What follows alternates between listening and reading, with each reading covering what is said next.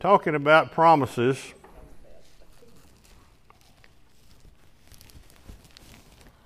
Do any of y'all have a favorite promise that you'd like to talk about? There's a lot of them.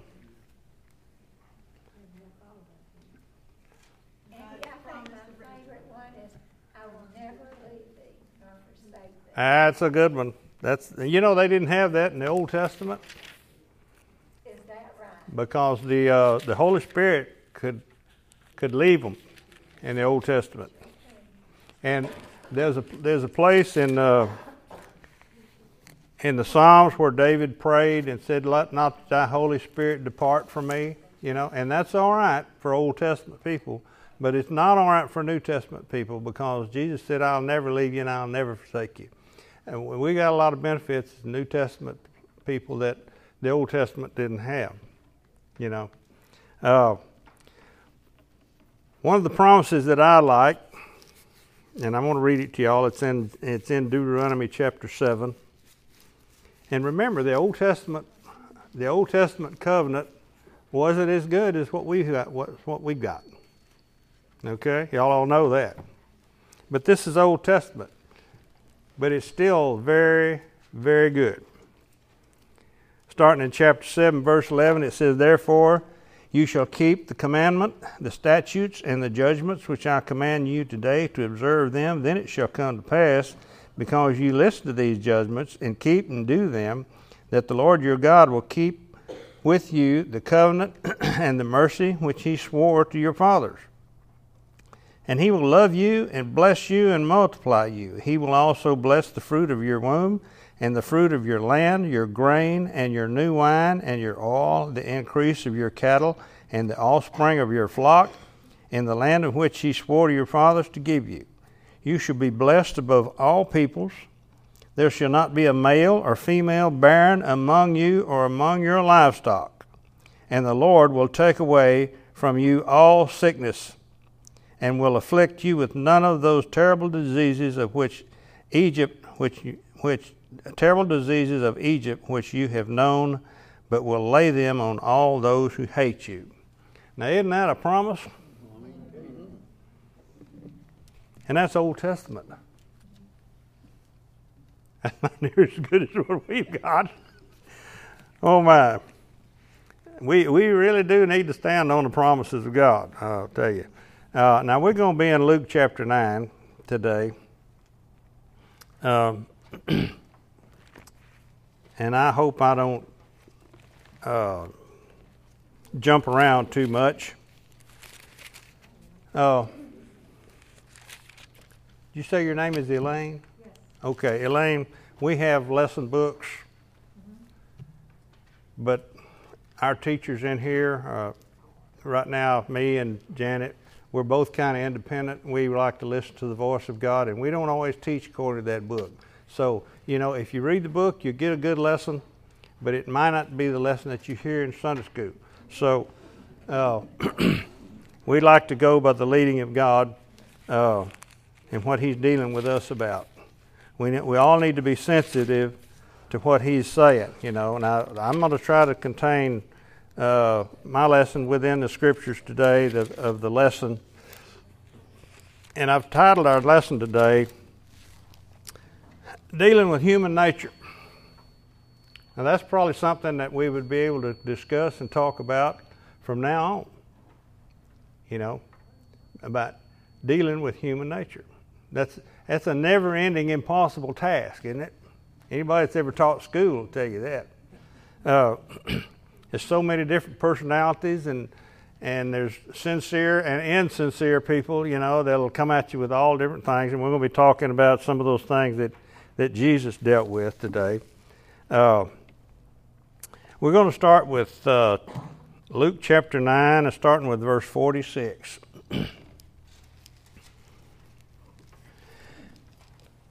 Luke chapter 9, verse 46.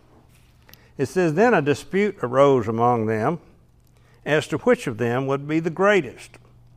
And Jesus, perceiving the thought of their heart, took a little child and set him by him. Now, Jesus Here he's dealing with his own disciples, you know. And it's kind of late in the Lord's ministry. I mean, he is on his way to Jerusalem, which is going to be his last trip to Jerusalem. It's going to be then and there that he goes to the cross. And nobody knows that but him. And here's these, these disciples of his arguing about which one of them is going to be the greatest in the kingdom of God, you know. And they've got this idea that Jesus is going to he's going to become king. He's going to be the king of all Israel and king of all the world. You know, they're going to the cross. It hadn't even fazed them yet. They, it's just gone over their head every time he's told them about it.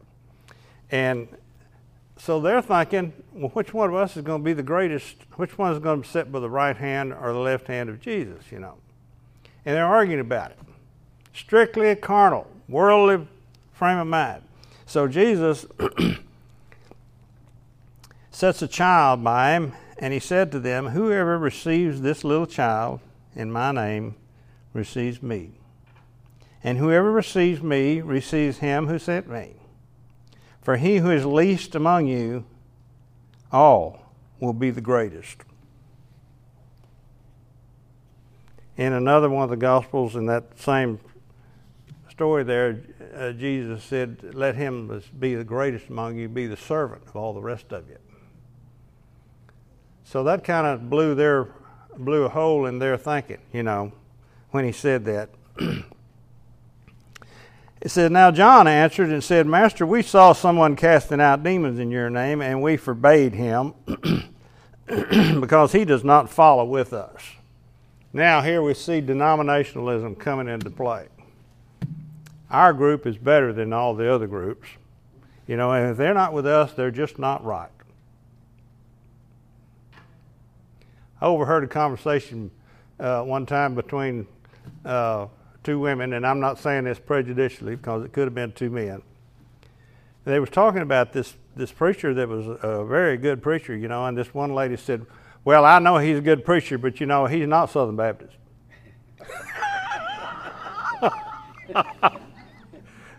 In other words, he he he not quite as good as us, you know. Have any of y'all ever had that attitude? I have. It's wrong.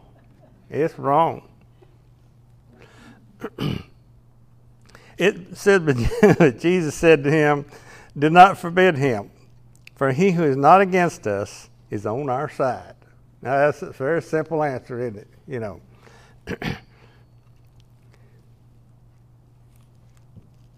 said, Now it came to pass when the time had come for him to be received up that he steadfastly set his face to go to Jerusalem. Uh, in the Old King James Version, it said he set his face like flint to go to Jerusalem. It's a fulfillment of one of Isaiah's uh, prophecies. Over and back, back up in verse 31, it said, uh, it said he spoke of his decease, which was about to be accomplished at Jerusalem. He knew that he was going to the cross. He knew that he was on his way to Jerusalem and that he was going to go to the cross, and he's the only one that knew that. Now, he told all his disciples, the apostles, that, but it went right over their head. They, they, it was hidden from them. They didn't know it. It says, so in verse 52, it says, And he sent messengers before his face and as they went, they entered a village of the Samaritans to prepare for him. Now, he was going to go through this village in Samaria, and he was going to lodge there for the night. And he sent disciples to prepare a place for him, to get a room, just kind of like making reservations at a motel when you know you're going to be want to stay at a certain place on your journey. You know, you're just going to be there for one night, in and out. That's what he sent them there for. He said, but they did not receive him because his face was set for the journey to Jerusalem. The Samaritans and the Jews did not get along. They had a big disagreement on where worship should take place. The Samaritans believed that it should take place in Samaria on Mount Gerizim, which was the blessing mountain in Samaria, and the Jews believed it should take part in Jerusalem. and they were at odds about this. You know, I mean, for years and years about it. And uh, when they found out that Jesus was just going to come in there and stay for one night and leave, they it made them mad. And they said, "Well, let's tell, tell him not to come. We don't even want him here." And it's when his disciples James and John saw this, they said, Lord, do you want us to command fire to come down from heaven and consume them just as Elijah did? But he turned and rebuked them and said, You do not know what manner of spirit you are of. They had this idea that they was they was the cream of the crop. And you know, and anybody that wasn't with them just wasn't of God, you know. And that God should pour down his wrath on them, you know. And, you know, we shouldn't be that way as Christians. We shouldn't be that way.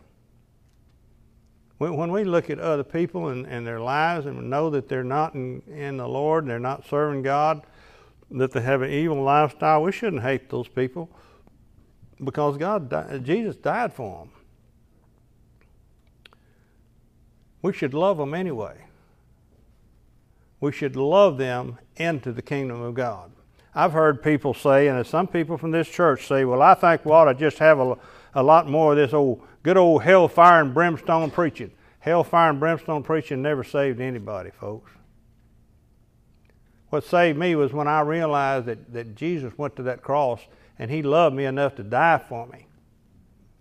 That's what got me. Not the hellfire and condemnation. That, that didn't faze me at all. I didn't get saved because I was scared of going to hell. I got saved because I realized that when I didn't care nothing about Jesus, He loved me enough to die for me. That's what got me. And I think that's what gets everybody. We don't deserve loving, but He loves us anyway. Just like the song said, He loves me when I'm good, he loves me when I'm bad, even though it makes him sad. He still loves me. Jesus said, You do not know what manner of spirit you're of. For the Son of Man did not come to destroy men's lives, but to save them. And they went on to another village. I imagine it made a little bit of hardship on them because they had planned to stop at this village and then go on the next day. But as it was, they had to bypass it and make their trip longer to go to another village, you know. So now it happened as they journeyed on the road that someone said to him, Lord, I will follow you wherever you go. You ever had somebody come up to you and make a remark trying to impress you and you know that they don't mean what they're saying?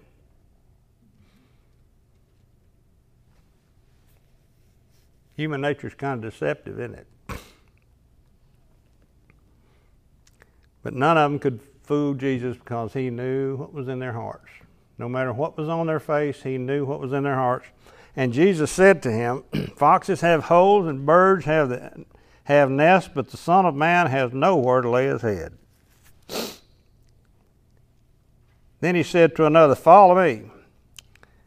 But he said, Lord, let me first go and bury my father. I think the guy wasn't very sincere at all. He was just trying to put on a, a front to impress until he got out of the presence of the Lord. So Jesus said, Let the dead bury their dead, but you go and preach the kingdom of God. And another also said, Lord, I will follow you, but let me first go and bid them farewell who are at my house. And Jesus said unto him, No one, having put his hand to the plow and looking back, is fit for the kingdom of God. Now, do any of y'all remember I told you last, well, I called attention to a scripture last week about the kingdom of God? Uh, do you remember what it is? Remember the scripture?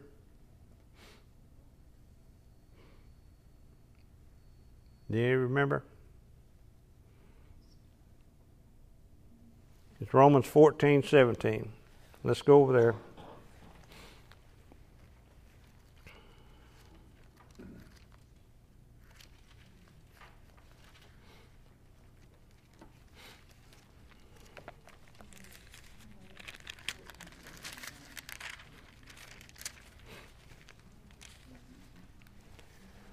Romans 14 and 17. It says, For the kingdom of God is not meat or drink. In other words, it's not anything physical, but righteousness, peace, and joy in the Holy Spirit. That's what the kingdom of God is. And, you know, they, they preached, the scripture says they preached the kingdom of God. Everywhere Jesus went, he preached the kingdom of God. But it doesn't actually record any of the words that he said when he was actually preaching this, the kingdom of God. You know, so it kind of leaves you up to wonder what the kingdom of God really was or what, what it is, and you don't find out until Paul tells you over in, in Romans. The kingdom of God is righteousness, peace, and joy in the Holy Spirit.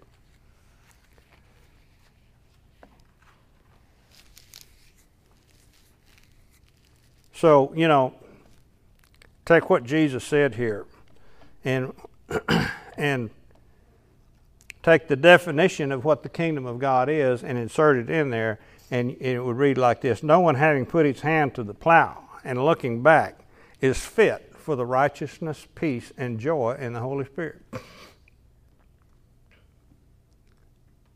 Now, we've all, I think we have all, I have, there's been times when I had my hand to the plow and looked back.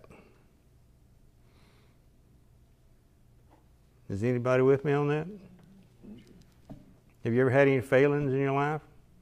Have you missed opportunities to witness to somebody when, when you knew that you had an opportunity, but you were just so, so involved in, the, in your thoughts of what you had going on in your life that you missed the opportunity and didn't realize it till later on? So, you know, we all look back. Okay? I think we all agree with that. We all put our hands to the plow and, and we look back. But when we do, when we look back for too long, then we forfeit the righteousness and peace and joy of the Holy Spirit, which is the flow of God in our lives. It doesn't mean that we're not going to heaven. Lot of people have misinterpreted scriptures like that. It's very important to look up definitions in the Bible of what a, a, term means. Like, what is the kingdom of God? Well, you don't know till you look up the definition. And Paul tells the definition. Paul had more revelation than anybody other than Jesus. It says in chapter 10, it says, After these things, the Lord appointed 70 others also and sent them two by two before his face into every city and place where he himself was about to go. Then he said to them, The harvest is truly great, but the laborers are few. Therefore, pray the Lord of the harvest and send out laborers into his harvest. Go your way. Behold, I send you out as lambs amongst wolves. Now, you know, Christians have always been lambs amongst wolves. We haven't experienced that much in this country, but we're liable to if what Janet was talking about a while ago uh, uh, happens, we're liable to. We're liable to go through some testing.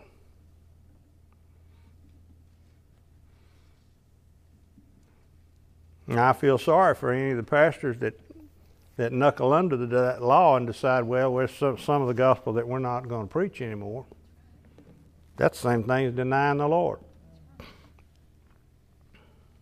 I really hope if they really get serious about that and decide to put people in jail, I hope they come get me first. I do.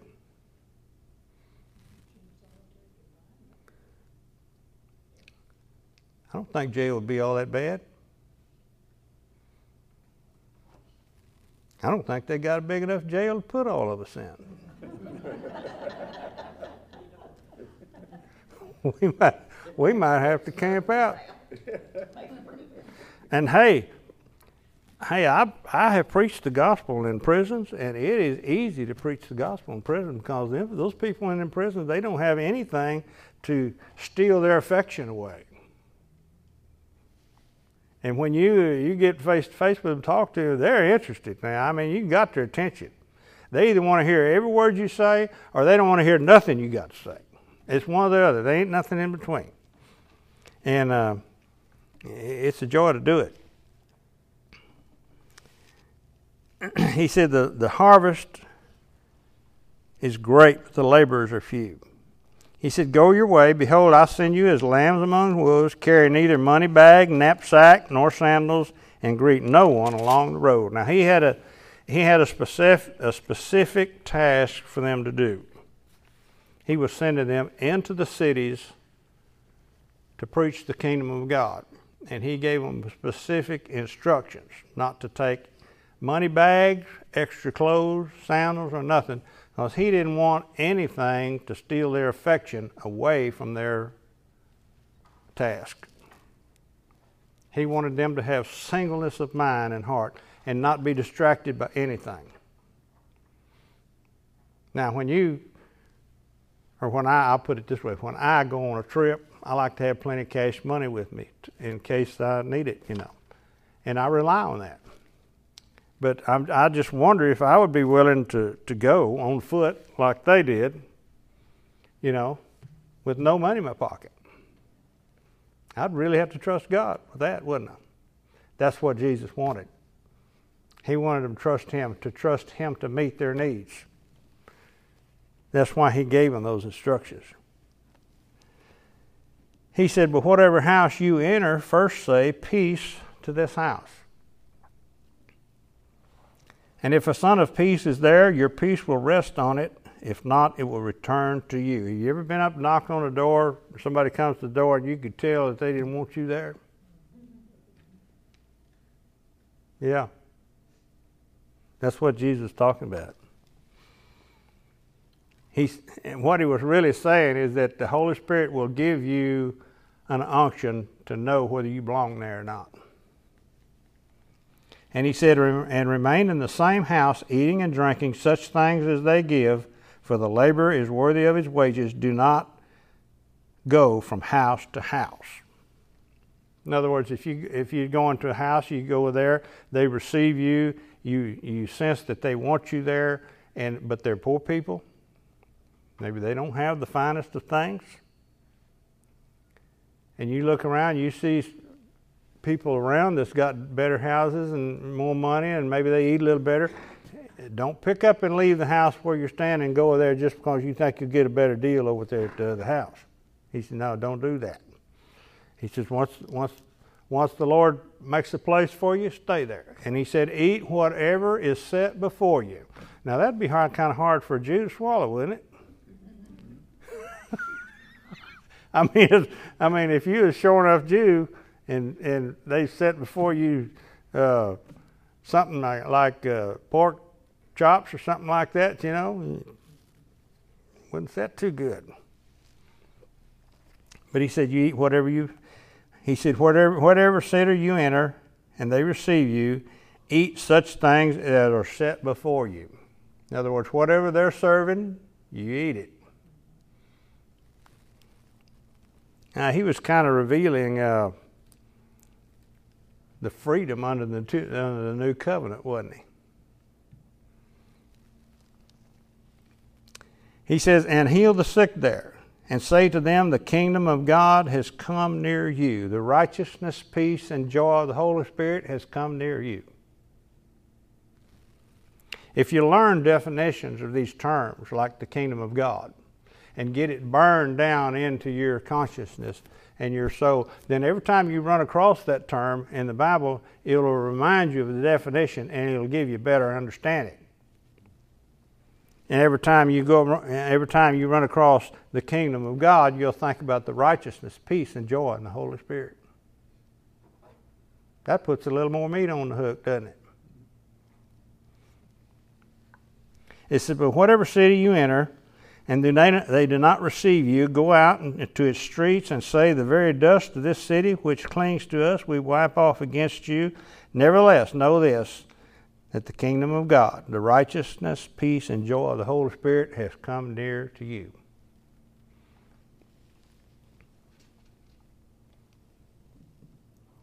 You know, there's only one righteousness that exists that's in God's eyes is acceptable to him, and that is his righteousness. We don't have any righteousness of our own. When the Bible says there's none righteous, no, not one, that's talking about lost people who do not have the Lord. People who have the Holy Spirit inside have the righteousness of God inside. And, and, and the, way, the reason we can become more righteous in our lives is because he's there producing it. It's his righteousness. It's ours to enjoy, but it's not ours to take credit for because we didn't earn it. You cannot earn anything that you get from God.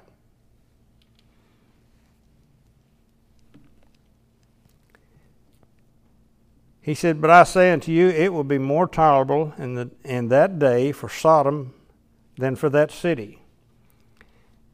He says, Woe to you, Chorazin! Woe to you, Bethsaida! For if the mighty works which were done in you had been done in Tyre and Sidon, they would have repented long ago, sitting in sackcloth and ashes. But it will be more tolerable for Tyre and Sidon in the judgment than for you. And you, Capernaum, who are exalted to heaven, will be brought down to Hades. He who hears you hears me. He who rejects you rejects me. And he who rejects me rejects him who sent me.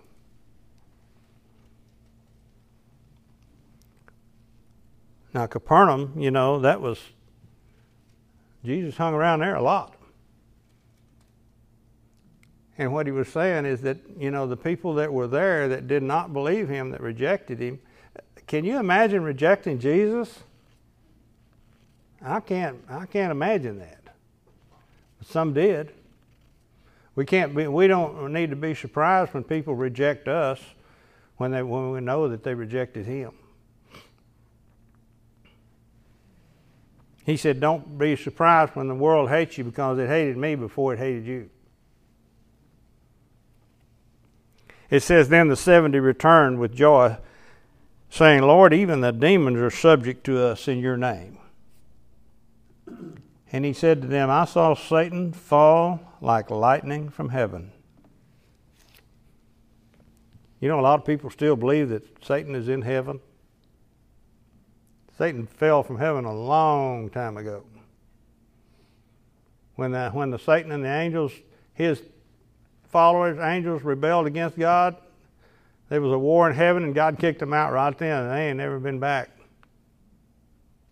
They're not ever going back. He says, Behold, I give you authority to trample on serpents and scorpions and over all the power of the enemy, and nothing shall by any means hurt you. Now, he wasn't talking about snakes and scorpions that we know about, you know. A different class of demons is what he was talking about when he said scorpions and serpents. You know, in the past we've had uh, different groups of people in, in this country that believe in handling snakes in their services. That's, that's strictly a carnal interpretation of God's Word. When you take a, a snake's habitation is on the ground, isn't it? Okay. When you pick him up off of his habitation, he's powerless. I have actually caught rattlesnakes and got them right here, just like that, and walked around with them like that. And they just are wiggling all over the place. I've done that. When you take a snake off of his, his habitation, he's not in his domain anymore. And what Jesus was saying when he said you can trample on serpents and scorpions, he said he was saying, hey, all the power of the enemy is under your foot if you learn how to fight the warfare and put on the whole armor of God that Paul talked about, then, then the power of the enemy is nothing. He'll flee from you if you learn how to fight the warfare. Of course, Jesus didn't bring you that out, Paul did uh, later on. He said, Behold, I'll give you power to trample on serpents and scorpions. On another place, he said, These signs shall follow those that believe. You know, and he gave some signs. And one of those signs was they'll tread on serpents. Now, that don't mean they're walking on snakes or handling snakes. That means that the power of the devil is under your foot. And Jesus bought and paid for all that when he died on the cross. He said, Nothing shall by any means hurt you. Nevertheless, do not rejoice in this that the spirits are subject to you, but rather rejoice that your names are written in heaven. That brings us back to grace, doesn't it? Why is your name written in heaven? Because Jesus died on the cross for you, because you you you believed it. Set all your all of your confidence in that one fact. I've heard a lot of people say, "Well, I sure hope I make heaven." I don't understand that statement. I don't understand it. Nobody's going to make heaven. It sounds like it's something that you have to achieve in this life. You know, you have to be good enough to go to heaven. Being good doesn't make you righteous, it just keeps you out of trouble.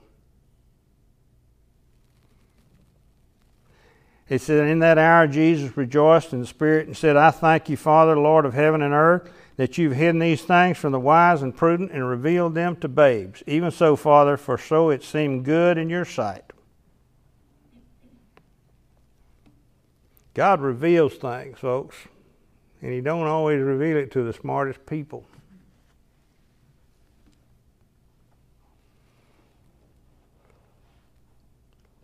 I've said this before, and I want to say it again. I don't have the ability to stand up here and teach a Sunday school lesson.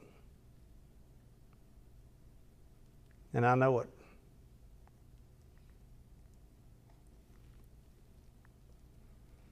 If God doesn't give me the ideas and the thoughts to speak, then I'm just, I'm a total failure. I have to rely on His grace.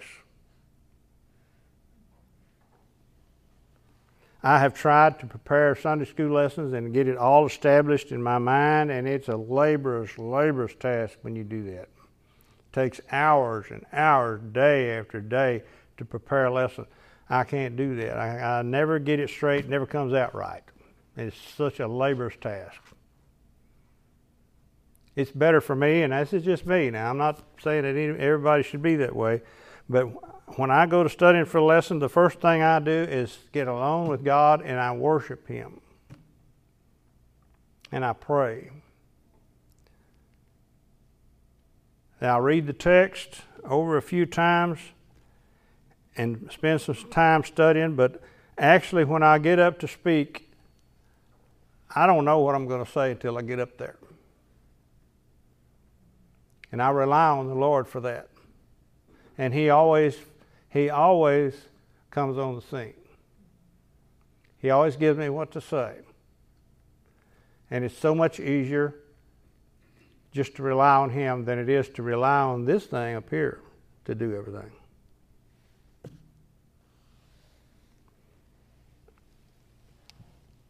We're not supposed to lean to our own understanding. Isn't that right? It said all, he says, All things have been delivered to me by my Father, and no one knows who the Son is except the Father, and who the Father is except the Son, and the one whom the Son wills to reveal him. There we go again. God reveals things. He has revelations for you and me to have that we don't have yet. He's got them for us. They're all out there in front of us. Maybe we haven't got them yet because we haven't sought Him enough yet. Do we all have a prayer room? Do we spend time with God? How much time do we spend with God? How much of our hearts actually belong to Him? That's the question.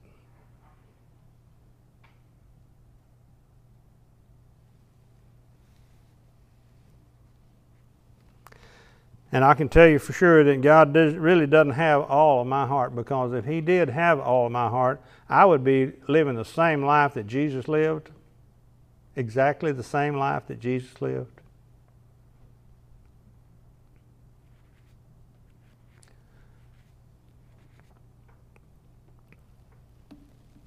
But God reveals things to us he revealed things to Paul. He revealed more things to Paul than anybody that ever preached the gospel. And yet Paul said, at the end of his, his life, he said, I will come to revelations in the Lord. He was saying, I know that God's got more for me than I've received right now. Even though I've received all this stuff and wrote it down for you, I, God has got more for me to receive than I have received.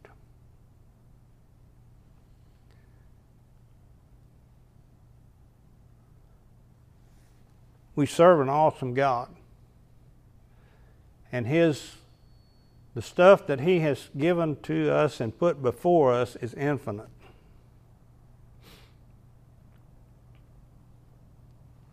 It's infinite.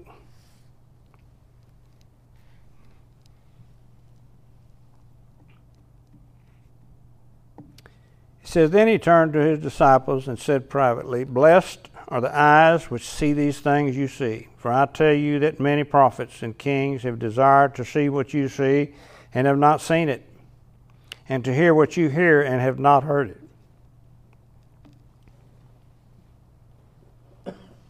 He's saying, You, you boys don't realize how blessed you are. I wonder if he'd be saying the same thing to us. It says, And behold, a certain lawyer stood up and tested him. Now, here comes a lawyer. You know, I've, I've had some dealing with some lawyers, and, and I respect their intelligence, but I've run across a lot of crooked ones. You got to watch them, they're sneaky.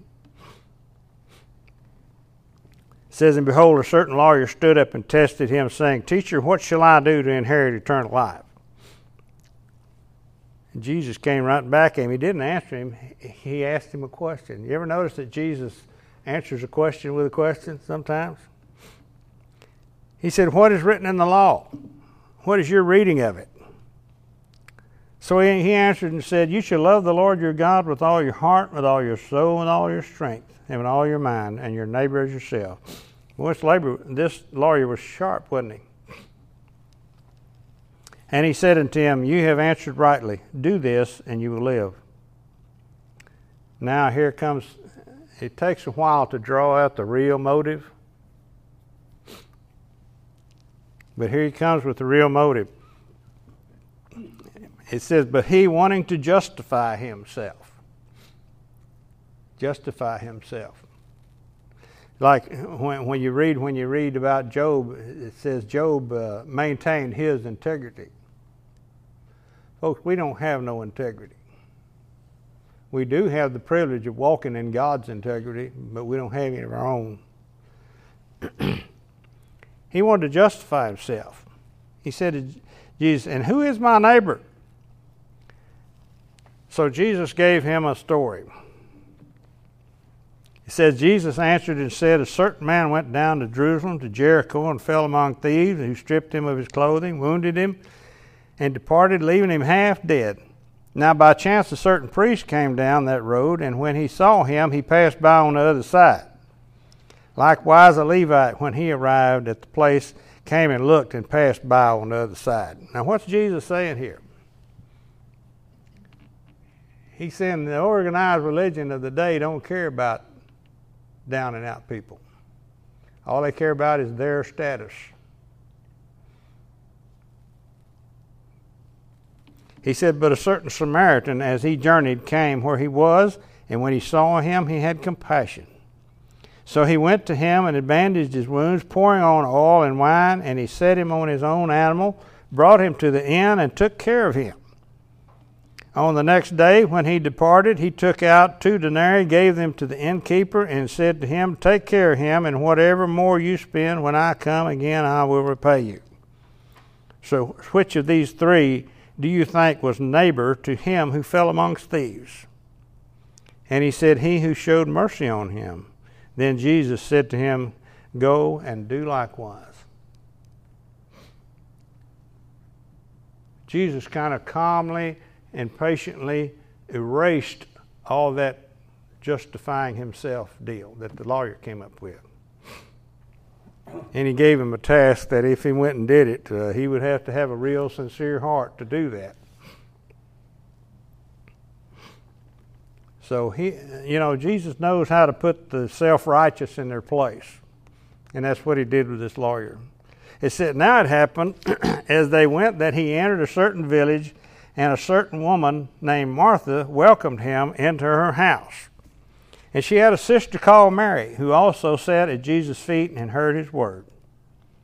But Martha was distracted with much serving, and she approached him and she said, Lord, do you not care that my sister has left me to serve alone? Therefore, tell her to help me. Can you imagine that?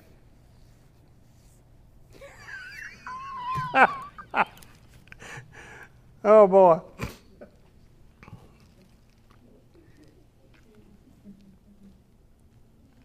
Lord, I'm preparing this meal. I'm going to serve all these people, and she ain't helping me a bit. Now you help. You tell her to come help me. Is that what she was saying? And Jesus said to her, Martha, Martha. Now, you know why he said that two times? Because he didn't get her attention the first time. Fella came up to me at work one day and, and he in a kind of a mocking way he came up to me and he said verily verily verily verily. I said what, what do you mean? What are you talking about?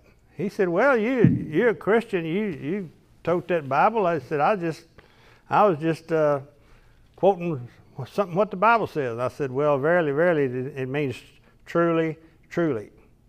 And when god says that it's the reason he says it twice is because he didn't get the attention of the person when he said it the first time. So he says truly, and the guy's not paying attention to him, and he says truly. Now, this, this uh, instance there, he, he, he says Martha, and he didn't get her attention. So he says, Martha.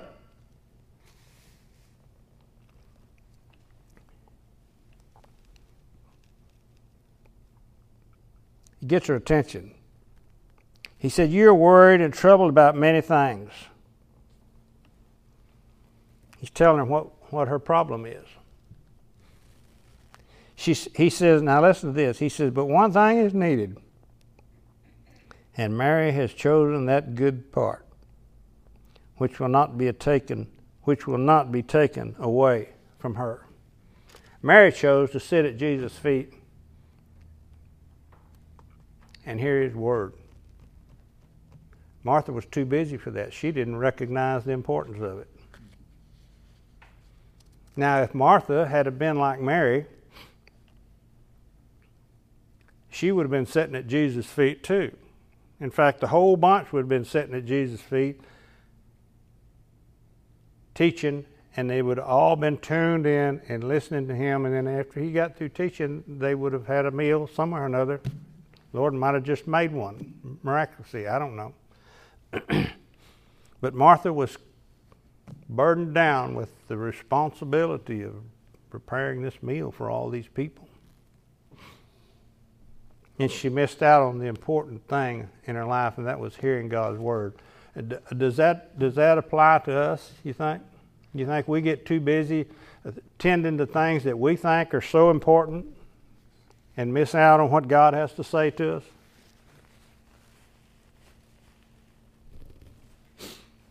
Could be, huh?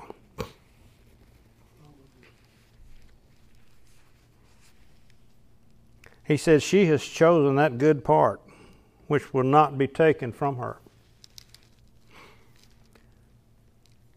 When God reveals something to you by His Spirit, you don't lose it. You don't lose it.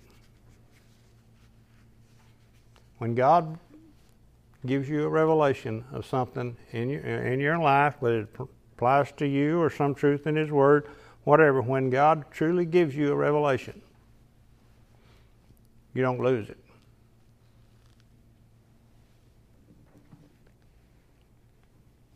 And when it's time for you to depart, and me to depart and leave this life, there is something that we can take with us. And that is all the good things that God has given us, that He's revealed to us in our lives. You don't lose that. You don't never lose that. And you know, I think we all wonder what heaven's going to be like when we leave here and go be with the Lord. I think God is infinite. I think there's no end to Him.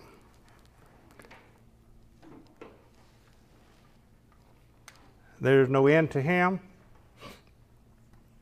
and there's no end to the learning that we will be doing when we get to heaven. We will, we will eternally be learning more and more and more of the good things of God. And it will never end. You know, that's when you talk about something that doesn't end or something that can't end, that's that's completely foreign to human thinking. You know, human thinking uh, well, you know, that's impossible, even though God has created created the universe, and we can we what we know about the universe is that it is infinite. It's, it doesn't end. There's no beginning, no end to the to the universe, and that's God's way of showing us that there is no beginning or end to Him. That He's all good. And that's the end of our lesson today.